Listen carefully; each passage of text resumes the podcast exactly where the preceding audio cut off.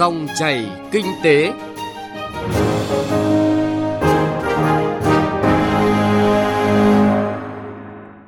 Biên tập viên Bá Toàn xin chào quý vị và các bạn.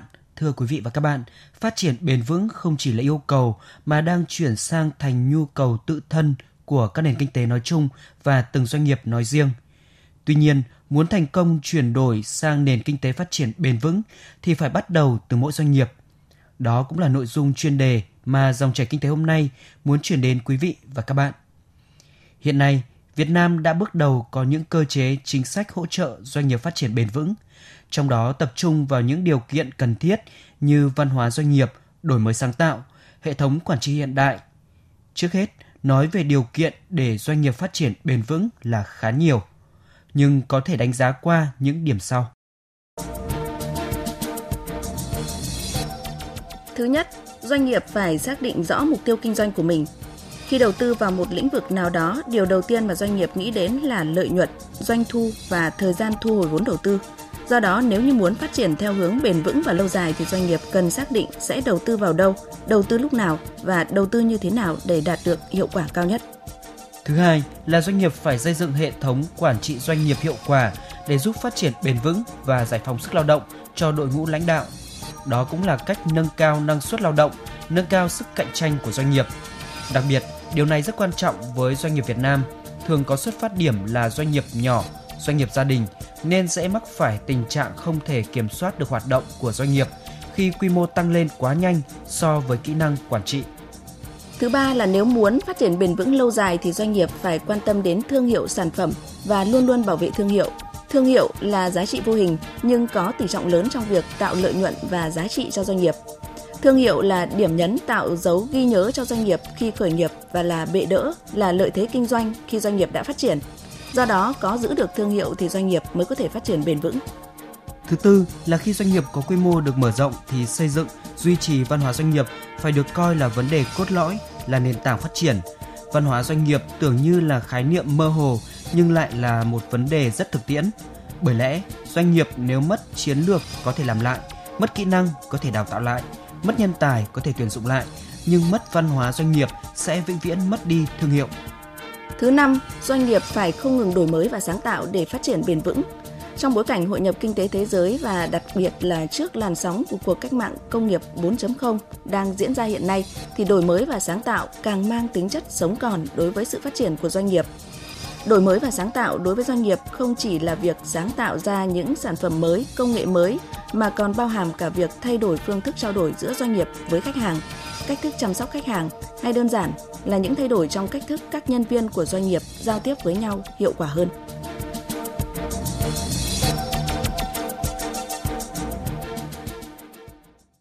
Thưa quý vị và các bạn, Việt Nam đã đi qua 30 năm của công cuộc đổi mới đất nước với những thành tựu ấn tượng về phát triển kinh tế.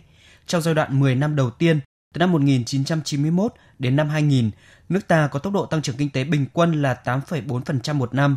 Trong 10 năm tiếp theo, từ năm 2001 đến năm 2010, tốc độ này giảm còn 7,2% một năm và ước đạt bình quân 6,4% trong giai đoạn 10 năm từ năm 2011 đến năm 2020 vì chịu tác động không thuận từ khủng hoảng kinh tế thế giới trong 5 năm đầu giai đoạn. Nhưng trong bối cảnh mới, nhất là cách mạng công nghiệp lần thứ tư đang diễn ra, Đảng và Chính phủ đặt mục tiêu cho 10 năm tiếp theo, từ năm 2021 đến năm 2030, nền kinh tế nước ta phải phát triển nhanh và bền vững.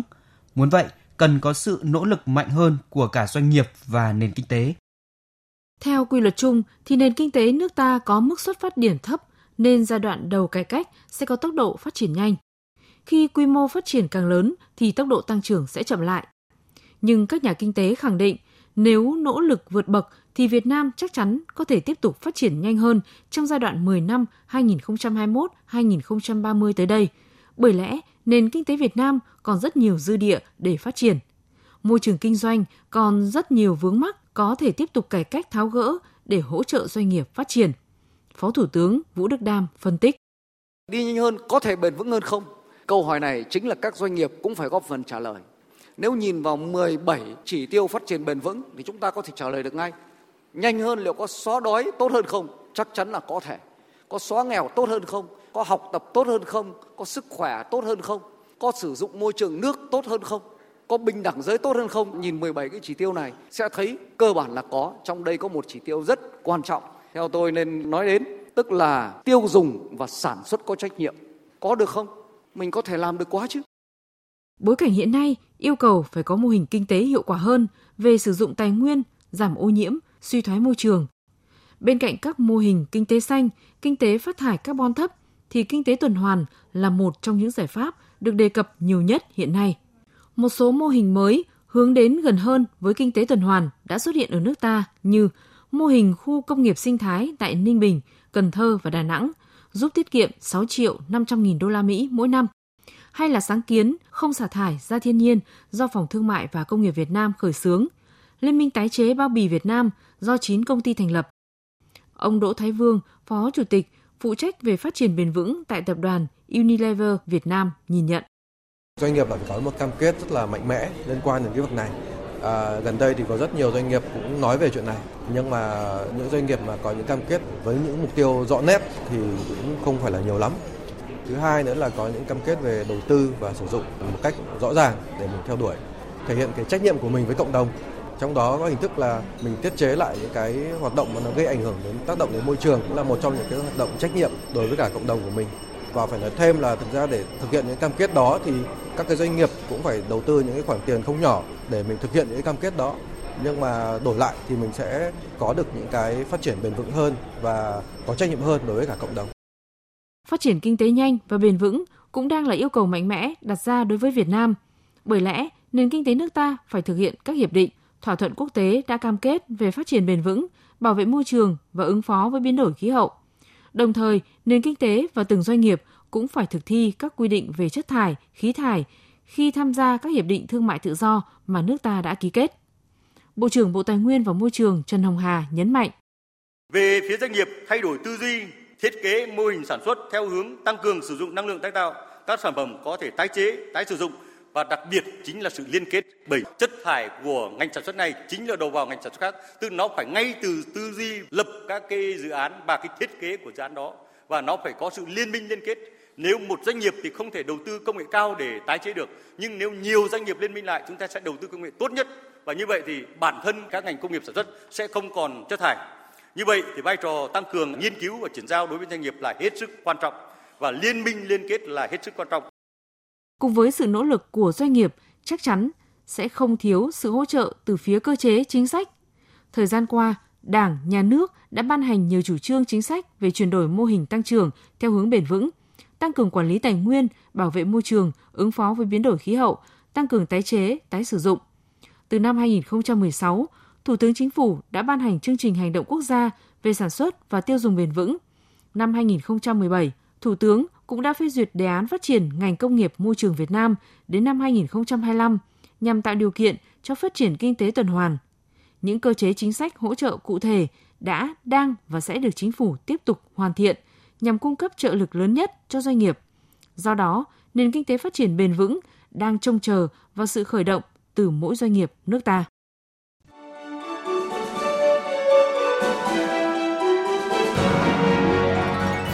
Dòng chảy kinh tế, Dòng chảy cuộc sống.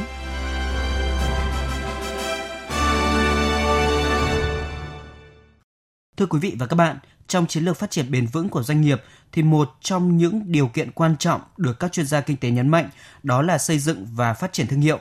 Ngay từ năm 2003, chương trình thương hiệu quốc gia Việt Nam đã được Thủ tướng Chính phủ phê duyệt tại quyết định số 253. Chương trình hướng tới xây dựng hình ảnh Việt Nam, sản phẩm Việt Nam với các giá trị, chất lượng, đổi mới, sáng tạo, năng lực tiên phong. Các giá trị này đã thể hiện mục tiêu hỗ trợ doanh nghiệp phát triển bền vững. Hiện nay, xây dựng và phát triển thương hiệu cũng đã trở thành nhu cầu tự thân của nhiều doanh nghiệp. Sáng qua tại Hà Nội, công ty tư vấn thương hiệu MyBrand Việt Nam kết hợp với công ty định giá thương hiệu hàng đầu thế giới Brand Finance công bố bảng danh sách top 50 thương hiệu giá trị nhất Việt Nam năm 2019.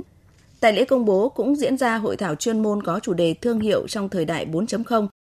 Các chuyên gia đánh giá, các thương hiệu Việt Nam đang đi đúng hướng theo chuẩn quốc tế, thể hiện năng lực cạnh tranh với các đối thủ ở môi trường toàn cầu trong không gian công nghệ. Tuy nhiên thực tế vẫn còn nhiều doanh nghiệp chưa coi trọng việc phát triển thương hiệu mà chỉ tập trung phát triển kinh doanh. Một số doanh nghiệp chưa đánh giá đúng mức tầm quan trọng của thương hiệu. Ông Samir Disit, giám đốc điều hành Brain Finance châu Á Thái Bình Dương nhận định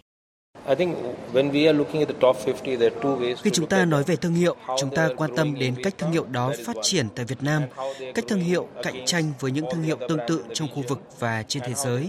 Theo số liệu mà chúng tôi có, 15 thương hiệu nổi tiếng của Việt Nam đã có sự phát triển rất tốt. Tuy nhiên, khi so sánh với các thương hiệu cùng ngành nghề trong khu vực và trên thế giới, chúng ta sẽ thấy họ phát triển không thật sự tốt. Bởi vì khi đánh giá một thương hiệu tốt, chúng ta cần nghiên cứu mức độ tăng trưởng và bao phủ của thương hiệu đó. Cuộc cách mạng công nghiệp 4.0 đang có tác động lớn đến thương hiệu. Thực tế đã có nhiều doanh nghiệp phá sản ngừng hoạt động và xuất hiện doanh nghiệp mới. Chính công nghệ đã xác định lại thương hiệu của doanh nghiệp.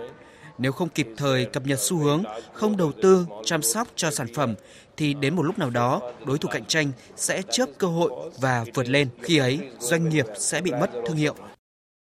Thực tế, hành vi của người tiêu dùng trong cách mạng công nghiệp 4.0 đã trở nên khác biệt.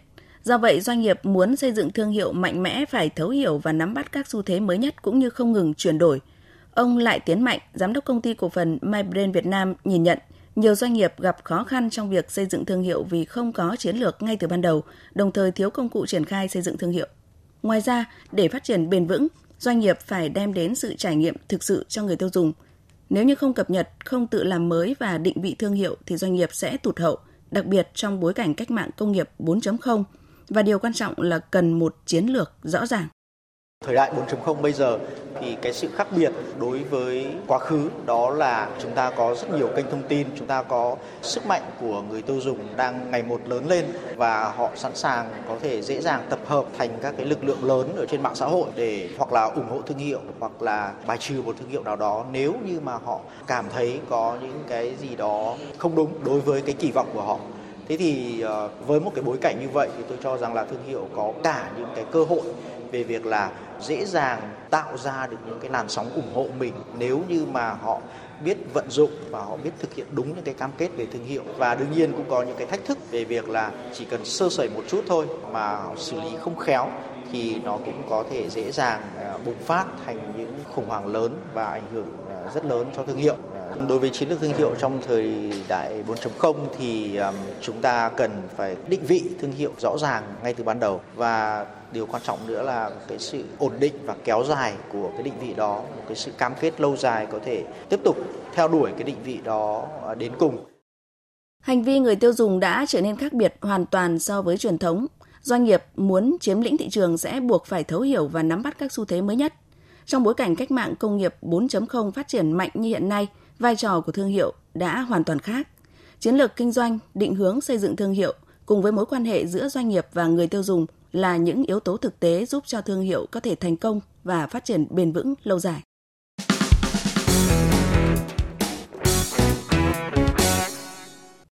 Thưa quý vị và các bạn, các chuyên gia kinh tế đánh giá để giúp thực hiện thành công các mục tiêu phát triển bền vững của quốc gia thì cần thu hút tốt hơn nguồn lực của khối kinh tế tư nhân vào phát triển kinh tế xã hội của đất nước trong đó nâng cao năng lực cạnh tranh của khu vực kinh tế tư nhân và tăng cường quan hệ đối tác công tư là một trong những hướng đi cần được coi trọng hơn trong thời gian tới.